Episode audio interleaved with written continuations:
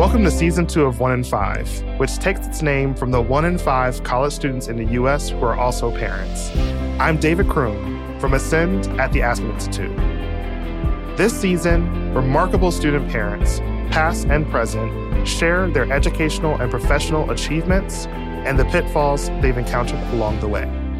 Each episode reveals a different stage in the journey toward earning a degree or credential and a roadmap for overcoming obstacles to access, support, and opportunity.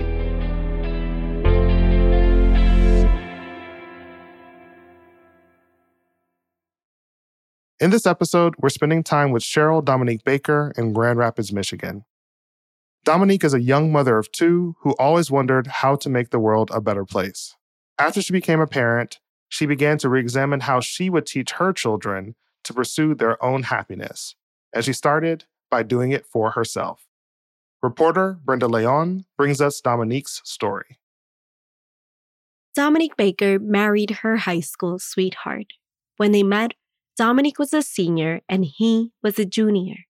A year after Dominique graduated, they made a home together. And I think our marriage was just that very young, innocent kind of love where you just think you know everything and you think you know how you want your life to be. And when real world issues and problems started to arise, I think we realized we might be in over our head. We might not mesh and want the same things out of life. Before their marriage, Dominique enrolled at South Piedmont Community College in Monroe, North Carolina, where she intended to pursue a degree in social work. But then I kind of took a semester off, which just snowballed into just not re enrolling. And then I'm starting to work. Dominique's tuition was going to be around $2,300. And while Dominique received financial aid, the additional costs and the demands of college became a burden. And I think I was one of those people who's like, I just can't look at another book. I can't take any more information in right now. Like, I kind of just want a change of pace, something different. And so that's where it kind of was like, okay, I'm just going to go to work. School will always be there.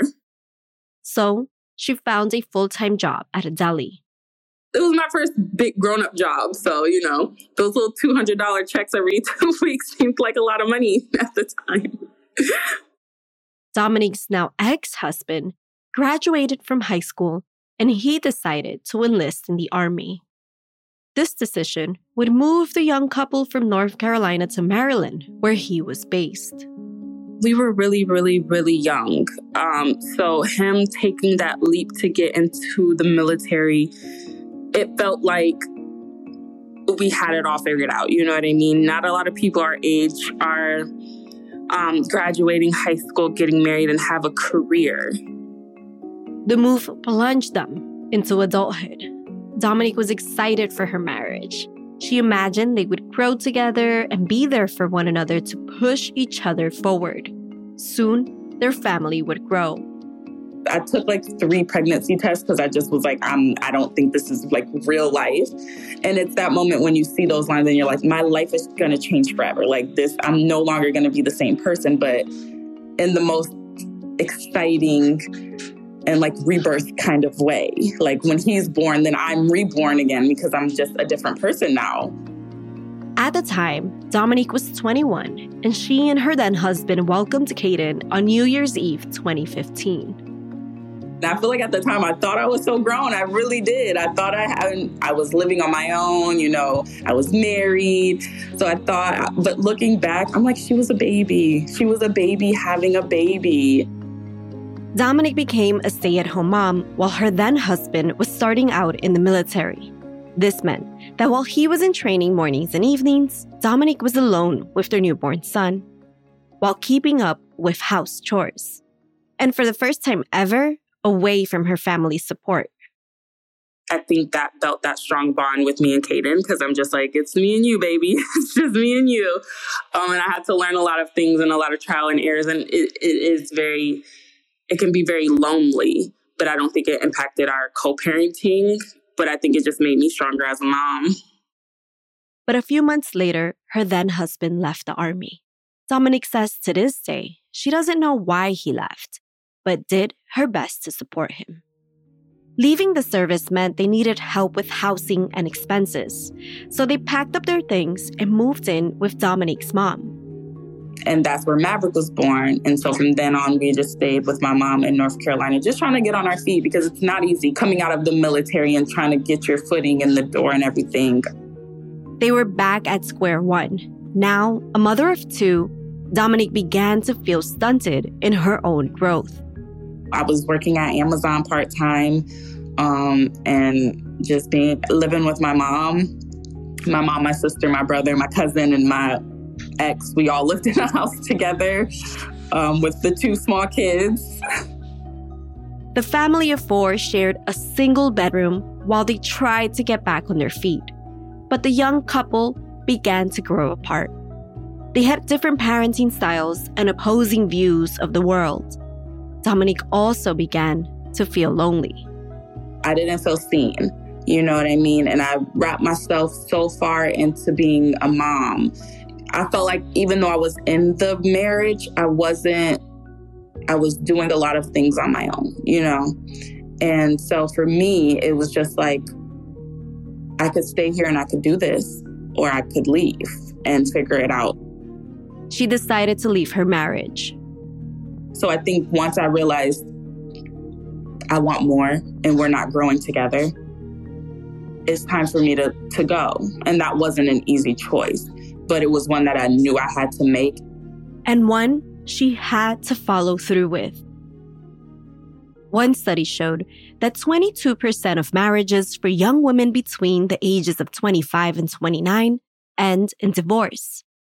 But obviously, with that and being young and in a relationship and marriage, obviously, um, you don't really know what you sign up for until you get into it. Um, and I think on both of our ends had a lot of growing up to do. Dominique never imagined she'd be a divorcee at 25. And from one day to another, be the sole provider for her children. Like I had no idea what the future was going to hold for me, but I knew all of things that I didn't want to bring into my future. She didn't want the sense of stagnation that came from feeling isolated in her marriage. After her then husband moved out, Dominique says she felt like she had a clean slate. While her core support came from her mother and sister in North Carolina, roughly six months after her divorce, Dominique began to think seriously about returning to Michigan where she was born and raised. She'd remain in touch with her friend Pash, whom she met in her junior year of high school. Pash, a single mother of three, told her about WMCAT, the West Michigan Center for Arts and Technology, a nonprofit education and training center in Grand Rapids. And so she was going through something similar, just trying to find her way as a single mom. And she ended up coming across WMCAT. And I remember her being in school for medical billing and all that kind of stuff. And I never really dug deep into what it was. I was just proud of her for going back to school with three small kids. I'm like, that's amazing. I could never. And so I think once me and her started talking more, and I was telling her how I wanted to move back. After nearly a seven year hiatus, Dominique began to explore the medical billing field as a professional possibility. She wanted a career, and she began to feel excited about the possibility of moving back to Michigan with her children. I could stay here and I could do this, or I could leave and figure it out. But the COVID 19 pandemic forced her to postpone her plans. And then my sister in law passed away in the beginning of 2020 as well. So I think that's when everything was really starting to get really, really, really crazy. And that triggered a really, really, really horrible, dark, um, like mental breakdown with me. Like I've always struggled with like anxiety and depression. And I just like hit rock bottom after she passed away. Her sister in law died in her sleep. And at the time, they weren't on the best of terms, sending Dominique into deep grief. For days, Dominique couldn't eat or sleep. I was losing weight. I was probably at the smallest I've ever been at like 120 pounds because I couldn't eat anything while still trying to be a mom. you get a mental breakdown, but you don't stop being a parent. And while Dominique is still parenting during the COVID 19 lockdown, her mother also stepped in to parent Dominique during one of the hardest and darkest periods of her life. And so for me, that was just such a trigger for me that I was not sleeping. So she would like come home from work. She worked third shift and I would just be up and I would just be crying. And the only way for me to go to sleep was to crawl in the bed with my mom like a big baby, a grown big baby, get in the bed with my mom, and I could finally get a couple hours of sleep. During this time of grief and uncertainty, Dominique struggled to see a future for herself and her children. Slowly, her mother encouraged her to seek professional help and therapy. At the height of the pandemic, the World Health Organization estimates the overall prevalence of anxiety and depression increased by 25%. Among those most impacted were women and young people, who were also disproportionately at risk for suicidal and self harming behaviors. Feelings of anguish after loss can set off an anxious state or depression. I've never been a person who's been good at handling death. That's not something that I've ever been good at. And my family knows that. Like it hits me worse than anybody. And so losing her, and she was so young and it was so unexpected, and we weren't on the best of terms at the time, it just sent me spiraling. Dominique felt so troubled by her loss. I didn't think that I was going to survive um, the place that I was at because it felt like I was at rock bottom and then like dug down deeper into like the soil of rock bottom. With medical support, therapy, and the love of her family, by the summer of 2020, Dominique finally began to feel like herself again. Her recovery was a slow process of feeling supported, maintaining hope, and finding the right care. According to the National Alliance on Mental Illness, 65% of people living with serious mental illness experience partial to full recovery over time. For Dominique, the stigma that came along with struggling with her mental health diminished when she felt supported and affirmed without judgment by her family. Honestly, I have to give all the praise to my mom. She gave me that validation in that place that it made me feel safe to not have to pretend like I'm okay. You know what I mean? And I think that is such an important thing to have when you have you know mental health issues or anxiety is you need to have a person or a place or a space where no matter what you say or it feels safe that you can fully embrace it. Finding the right care was also a key component of her recovery.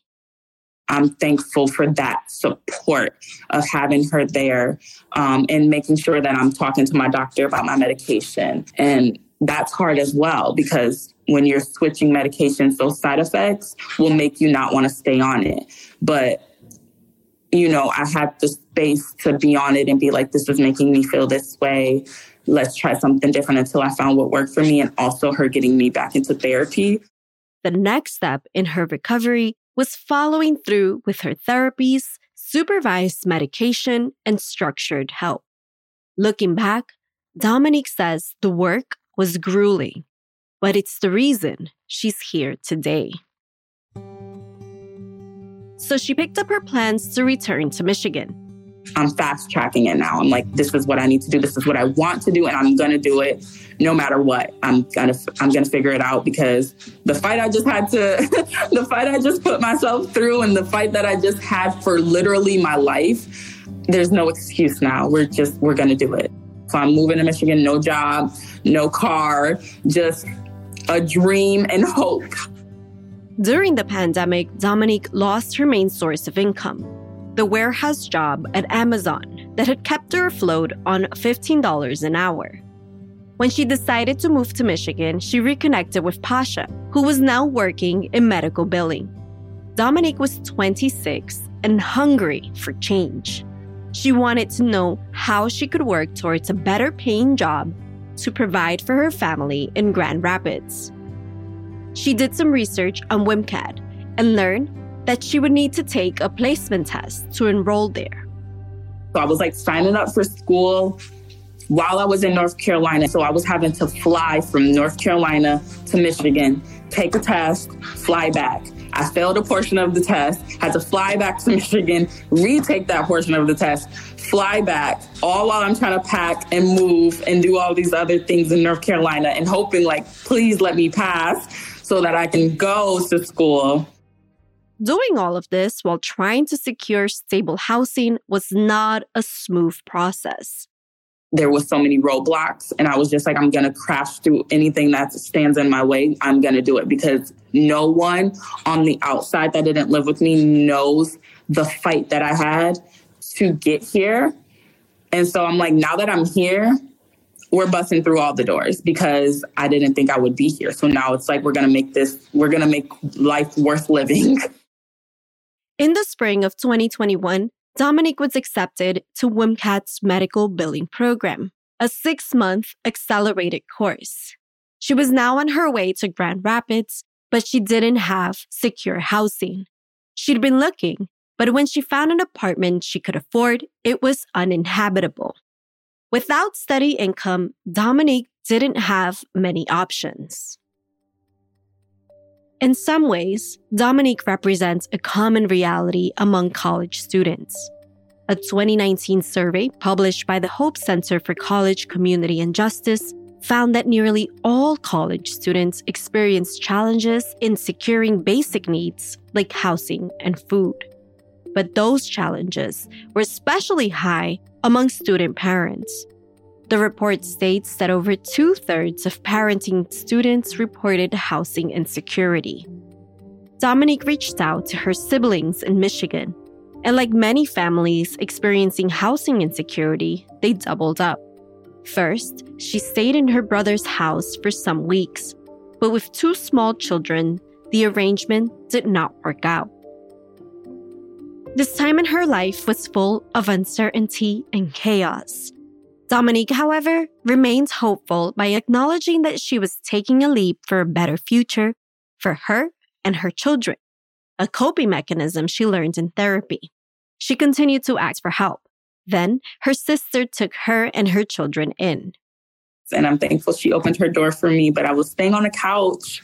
My kids were sharing rooms with their cousins. Um, and school's getting ready to start for me. I don't have transportation. Um, and school starting for the boys as well. So I'm like, I have to figure out how to get myself and my kids to school every day. Like I'm in over my head. I don't, you know, my sister has four kids. I have two kids. We're two single moms. It's it's very chaotic to say the least. to celebrate her 27th birthday in May, her family organized a get together. And that's where she met Darrell Harris, her best friend's brother. Darrell was a young parent himself, but slightly older than Dominique. Also a single parent, he identified with Dominique's push to start over without a core support system, while trying to secure housing and a job.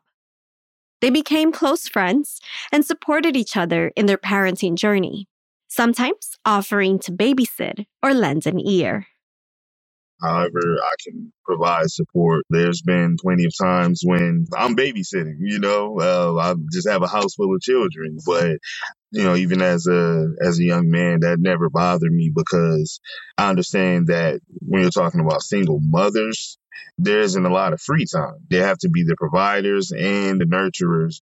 I think he was a really, really, really good support. Just always believing in me, never talking fear into my plans. I think having somebody believe in you even when you can't see it helps push you through because it's like, okay, well, I don't know what you see, but I'm going to try. Let's see. Let's see if you know what you're talking about because I can't see what you're talking about. I think it's time to throw on the towel. And there was a lot of times where I'm like, yeah, I'm done. I'm going to drop out of school and I'm just going to be a failure. Countless times throughout, Dominique is ready to call it quits. But time and time again, a little tough love from Darrell would go a long way. By September, Dominique is preparing to adjust her schedules, Hayden and Maverick are starting a new school in a new state after a year of remote learning, and Dominique is excited to start her program at WMCAT. At this point, she still has no steady income and no car, but she does have stable housing. As the temperatures begin to drop in October, Dominique is slowly picking up the pace to settle in Michigan. During the winter in Michigan, temperatures drop to an average low of 18 degrees. These conditions make it hard to access public transportation, especially with small children like Caden and Maverick, who were four and five at the time. But then even, you know, ride sharing and things like Uber and Lyft, that can get pretty expensive after one week. You know, I've had to do that before and it's not pleasant, you know, and it's definitely not easy on your pocket. That just would have made her struggle a lot tougher than it already was. So I have a relative that, that sells cars. So I reached out to him to see if he had anything available and we just went from there. Darrell found Dominique a 2009 gray Pontiac to get back and forth. He was just like, You and the boys are not going to be out here in the wintertime with no car, and you need to get back and forth to school. And so he really stuck his neck out for me.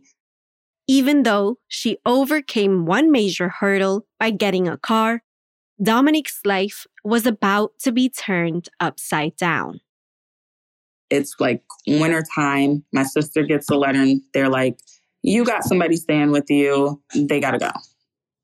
And so I'm like, I'm in school and I have to find somewhere for me to go. I don't know where me and my kids are about to go. So um, I ended up moving into a shelter at this time. The sisters received the notice before Thanksgiving week. Determined to make traditions and joyful memories with her children, Dominique decided she would move shortly after the school winter break. Her first call was to the 211 public information line. They redirected her to the Salvation Army and a series of other shelters that might have a vacancy.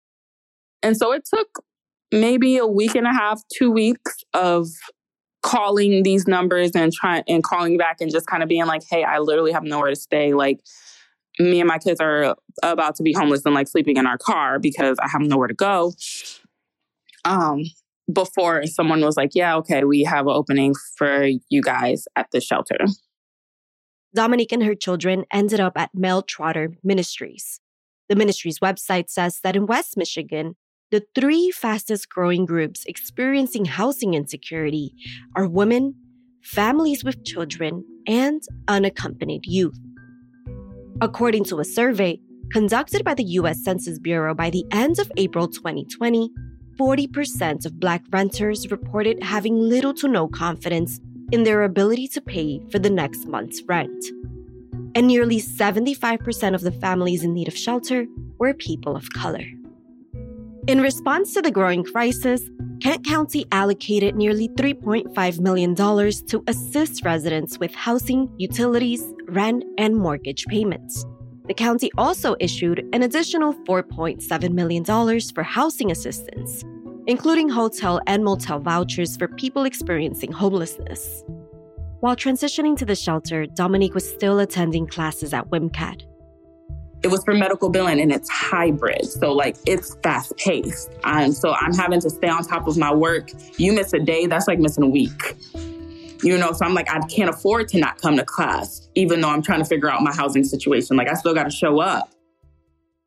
As the holiday season approached, Dominique was in school, but out of work. In the shelter, you aren't allowed to bring food or keep your belongings. Her two young children with her, Dominique often kept snacks in her car.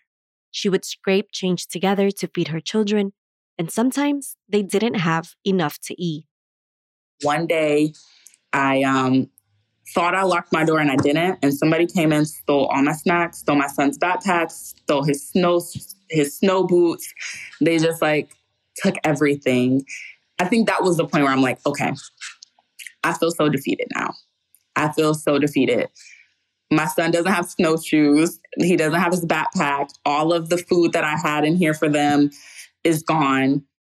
In the middle of this, she had to show up for an online class. And I just remember like logging in and like bawling my eyes out on camera because I'm just like, I don't know how much more of this I can take. Like, how many battles can I be put through and try to keep this upbeat attitude? What am I doing this for? I'm in a homeless shelter right now. I am basically living in the shelter and out of my car. Um, and I'm supposed to just keep keep fighting forward in school. Why? What am I doing this for? Several times, Dominique wanted to quit and return to North Carolina with her mother. The stressors were affecting her mental health, even though she found herself being more open about what she was going through. Nationally, student parents are more likely to report feelings of overwhelming stress due to the constant struggle to meet basic needs like buying groceries, paying bills on time, or finding peer support. In a recent study published by the JED Foundation and Ascend, 43% of student parents reported feeling stressed all or most of the time. Nearly half of student parents between 18 and 45 reported considering dropping out. Dominique began to ease her own doubts by seeking support from her friends and classmates. And I think that's where the importance of community comes in and the importance of having a support system, especially when you're a parent, because you have to be the strong one for your kids. You need somebody to lean on and that and that. And I think for me, through this journey, I've learned the strength of vulnerability. We we're taught that it's easier to just hold it on all in and you figure it out and you just you just power through it. But I learned for me, my strength comes from being vulnerable. This year at WMCAT, 75% of students are parents who are pursuing education and workforce training. While Dominique was there, Andrea Owens was the success navigator. In that role, Andrea helped prospective students enroll in school. And so during that time is when I met Miss Dominique coming in to do her uh, TABE assessment, which is part of the onboarding process. And like with many students, we just hit it off, right? WMCAT also works with other agencies that help students overcome barriers that may hinder their educational journey. As Christmas was approaching, Dominique was trying to hold on to her dreams. She didn't want her children to feel like they would have to miss out on the holidays. At her school, Andrea and the staff spoke about an anonymous community partner interested in assisting families experiencing hardship as the holiday approached. They agreed that Dominique would benefit from that support. Not because of her hardships, but because of her resilience. Dominique, throughout the program, she had several struggles, but in the midst of that, she kept pushing, she kept fighting. At her children's school, Dominique didn't feel comfortable sharing her experience with her son's teachers. She didn't think everyone needed to know about the hardship she was experiencing. In a way, she was maintaining her dignity by finding a way out on her own with people she trusted. I'm a young mom. I'm a young single mom. I'm a young single black mom. You know what I mean? So it's all these stereotypes. It's all these different things that I'm facing. Um, and so for me, it's like I can't really feed into those narratives. A few days before Christmas, Dominique and Darrell took a trip to the dollar store and picked up some decorations to liven up the shelter room where she would spend the holidays with her boys. Christmas time, we're watching the same shows that we were watching. We're going to get under the blanket. We're going to watch it together. We're going to do this as a family. Because at the end of the day, aside from the gifts, and they got great gifts, that's what it's about. It's about making those memories for them that they'll always be able to look back and be like, I remember us watching this in the hotel, and I'm fine with it being the hotel. you know what I mean? Now, five and six years old, Hayden and Maverick remember this period of housing insecurity as the time they lived in the hotel. And while she kept apartment hunting, Dominique sought help from various nonprofit organizations, including the Rockford Housing Authority. She qualified for a rental assistance voucher, but had to find an apartment within 90 days of receiving it. and most landlords require prospective tenants to earn a monthly income two or three times the monthly rent. You can ask for an extension, and they give you like maybe another 30 days. And like, I could not find anything that would accept me, like, no place. And I would always just get so close. I would have somebody call me, and then they would be like, no. With that time frame and the extension, because I got the extension as well, um, I still was not able to find a place in that time. And so I lost out on that voucher. And I think that was just so frustrating because it's just like, if I was able to do these things, I wouldn't need these vouchers. She found additional support from Community Rebuilders, a nonprofit organization that helps unhoused families to secure housing. Their Housing First approach supports clients to reach the housing affordability standard. In order for consumers to reach the ability to pay their bills, the rent should not take up more than 30% of their income. To make housing costs truly affordable, Community Rebuilders pays the difference using funds from HUD, the U.S. Department of Housing and Urban Development. At WMCAT, she developed a close relationship with Andrea Owens. As she became more open to sharing her vulnerabilities, she began to see Andrea as a mother figure. And together, they looked for housing alternatives. In total, Dominique spent five months in the shelter before finding a permanent place to stay. By March 2022, Dominique and her two boys moved into a duplex that Andrea secured through a relative. Community Rebuilders supported Dominique with her rent expenses, as their approach is to help families remain in permanent housing. One study shows that families who can access services that provide safe, affordable housing also experienced improved physical and mental health, an increase in their income, and increased access to healthcare. On June 9, 2022, Dominique graduated from WMCAT's medical billing program with a certified revenue cycle specialist credential. She shared the celebration with her son Caden, who graduated from kindergarten on the same day. That day, she also overcame her fear of public speaking. I made a mission for myself that I was going to start stepping out of my comfort zone because I was just like, I feel so empowered. Like I did all this and, you know, everything that I had been through at this time of graduation, I had moved into my house now. So I'm out of the shelter. I have a job. I have my car. So I was like, I feel so, I just feel so strong. And so they were looking for speakers for graduation. And I'm like, you know what? I'm going to do it. Dominique completed the program at the top of her class. She's now a business office coordinator for Mary Free Bed Rehabilitation Hospitals, where she works in scheduling and insurance verification. She's also a parent advisor at Ascend at the Aspen Institute, where she shares her experience to other parents. At home, some days Dominique wakes up in disbelief.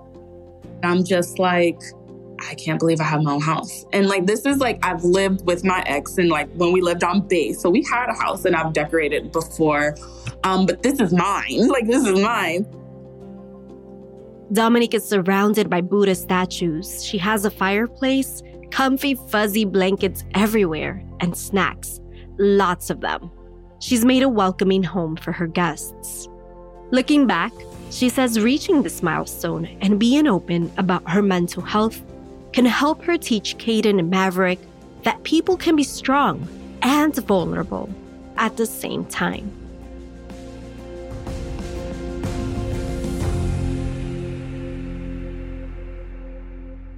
Dominique Baker is a graduate of the West Michigan Center for Arts and Technology.